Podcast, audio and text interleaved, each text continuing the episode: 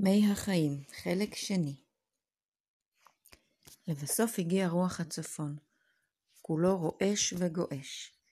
איזה רעש והמולה הקים כשחבט את מנעליו בפתח הבקתה, כדי להסיר מהם את האבק.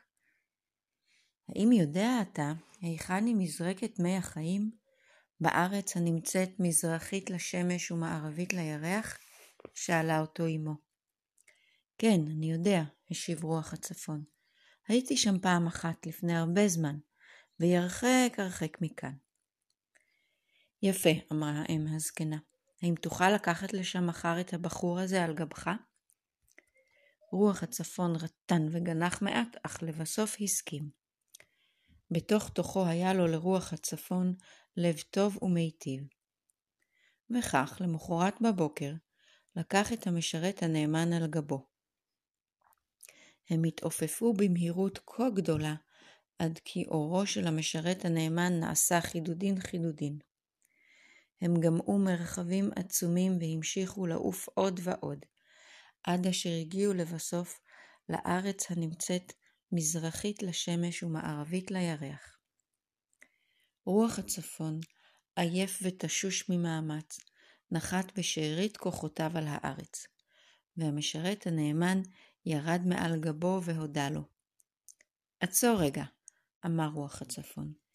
אינני יכול לחכות לך, שכן עיסוקים רבים עוד מצפים לי, אבל קח לך נוצה זו, ובכל פעם שתזדקק לעזרתי, תפריח אותה באוויר ואני אחוש מיד לעזרתך. אחר עצר רוח הצפון את נשימתו, ועלה ופרח משם והלאה.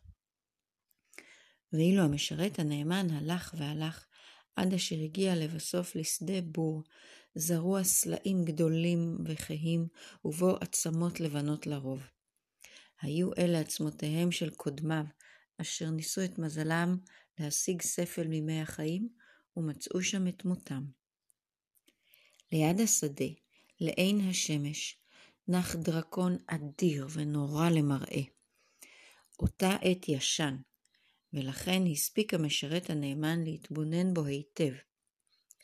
לא הרחק מן הדרקון נראה שביל שהדרקון כבש ברגליו כשהיה הולך יום יום אל הנהר לשתות מים.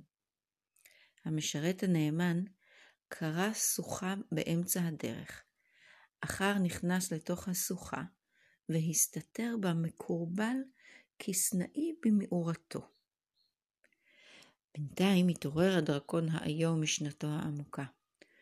מכיוון שהיה צמא מאוד, הזדחל ועלה על השביל המוביל אל הנהר. המשרת הנאמן שכב בשקט כעכבר קטן, עד אשר עבר הדרקון ממש מעליו. או אז הניף המשרת הנאמן את חרבו ונעץ אותה בכל כוחו בליבו של הדרקון. הדרקון עוד הספיק להתהפך פעם ופעמיים, ומיד נפח את נשמתו ונשאר מוטל, מת כאבן דוממת. המשרת הנאמן חש למזרקה ומילא את הספל במי החיים.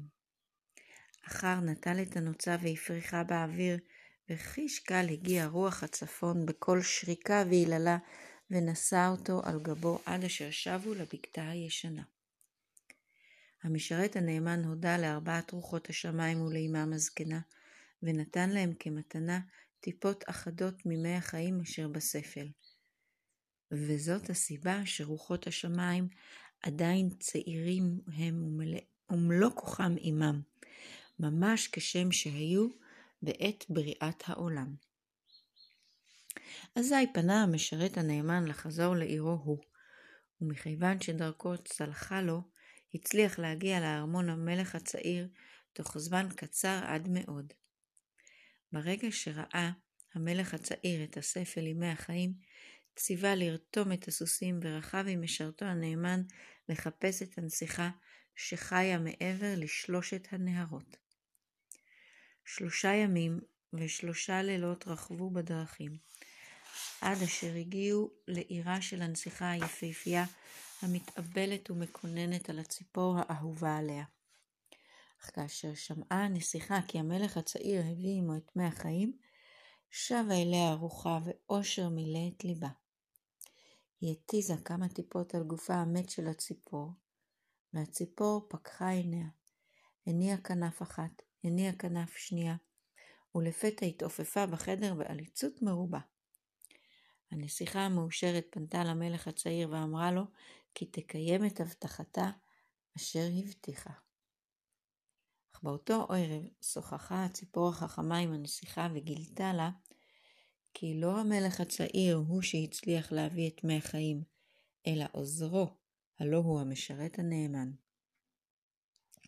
לכי ואמרי לו למלך, הוסיפה הציפור החכמה ואמרה, שתסכימי להינשא לו רק אם יצליח לרסן ולרתום את סוס הפרא השחור שביער, מפני שאם אכן הוא הגיבור שהצליח להביא את מי החיים, לא ייווצר ממנו למלא אף את המשימה הזאת.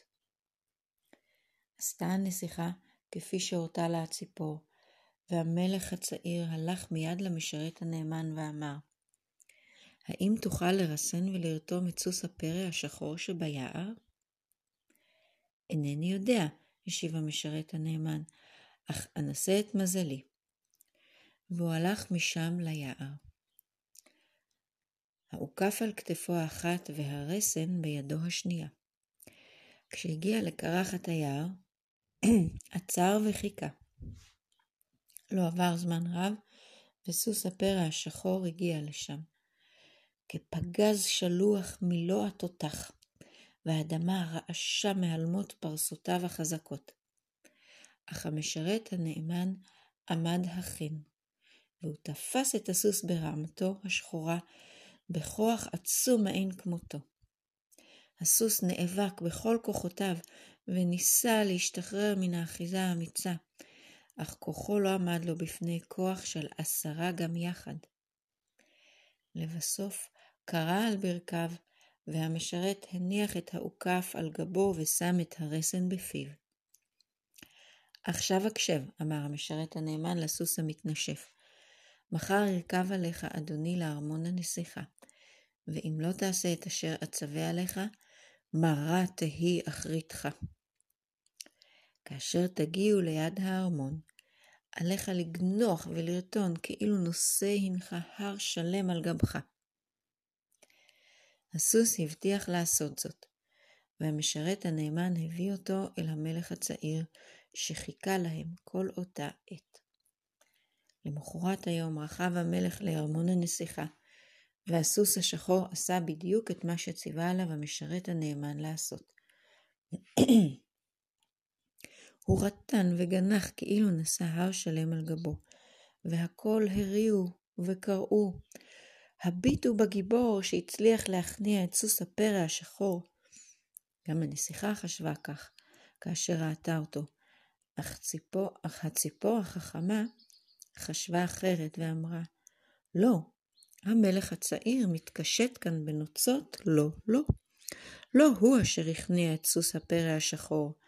הקשיבי, עלייך לומר למלך הצעיר כי תסכימי להתחתן רק עם זה שעל זרועו מהודקת רצועת זהב, ועליה רקום מבחוץ מי שרוצה לענוד אותי על הזרוע, על ראשו להיות נקי ממחשבות עוון ורוע. ואילו מבפנים רקומות המילים הללו, נועדתי רק לאיש האחד, נטול הפחד, וכוחו יהיה ככוח עשרה גם יחד. הלכה הנסיכה ואמרה למלך את הדברים ששמה הציפור בפיה. והמלך הלך מיד למשרת הנאמן. עליך לתת לי את רצועת הזהב המהודקת לזרועך, אמר לו. אבל אדוני, אמר המשרת הנאמן, דבר זה קשה הוא עד מאוד, מפני שהדרך היחידה להסיר את הרצועה היא לכרות תחילה את זרועי מגופי. ובכן, רטן המלך הצעיר, אין זו אבדה גדולה כל כך. עשה מיד את המוטל עליך. כרצונך, אדוני, השיב המשרת הנאמן. אך יהיה עליך לכרות את זרועי בעצמך, כי אין אני יכול לעשות זאת.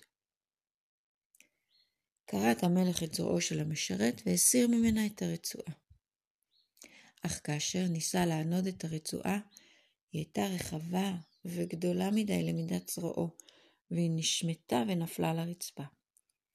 המלך ניסה להדק את הרצועה לזרועו בסרט, אך כל מאמציו עלו בתוהו. בסוף נטל את רצועת הזהב בידו והתייצב לפני הנסיכה בארמונה. הנה רצועת הזהב שביקשת ממני, שביקשת ממני, ועתה קיימי את הבטחתך והנשאי לי, קרא. אך הציפור החכמה התעופפה ונחתה אל כתף הנסיכה ולחשה באוזנה. רצועת הזהב אינה מתאימה לאיש הזה. לא שלא היא. ואומנם כל הנוכחים בארמון יכלו להבחין בכך שהצדק עם הציפור. והרי הנסיכה הבטיחה שתינשא רק לאיש שיוכל לענוד את רצועת הזהב על זרועו. איזה שעון והמולה קמו בארמון. הכל ניסו את יכולתם, אך הרצועה לא, הרצועה לא התאימה לאיש מהם. ואילו המשרת הנאמן עמד כל אותה עת בפינה, עצוב עד מאוד, וגדם ידו חבוש במטפחת גדולה. אתה, פנתה אליו הנסיכה, נסה גם אתה לענוד את רצועת הזהב על זרועתה, זרועך. אך המשרת הנאמן הניד ראשו בעצב, מפני שלא הייתה לו זרוע. אולם הציפור החכמה הייתה שם, והיא ידעה בדיוק את אשר התרחש. אולי מי החיים יעזרו כאן, פסקה. היא נטלה את הגביע והתיזה מספר טיפות על גדם ידו של המשרת הנאמן. וראו זה פלא. כהרף עין צמחה שם זרוע חדשה, חזקה וטובה ממש כקודמתה. אזי ניתנה לו רצועת הזהב, והוא ענד אותה על זרועו, והיא התאימה לו ממש כאילו הייתה חלק מאורו שלו. זהו האיש שנועד לי, אמרה הנסיכה, ולא אנסה לאחר. שכן היא ראתה מיד כי הוא-הוא הגיבור שביצע את כל מעללי הגבורה, מפני שהוא גם היה היחיד שלא התגאה ולא התרברב. ואומנם עד מהרה התחתנו השניים ברוב פאר והדר. ובאשר למלך, הוא נאלץ לצאת משם ולשוב בבושת פנים לארצו שלו, ואין אני יכול לומר שמישהו הצטער על כך.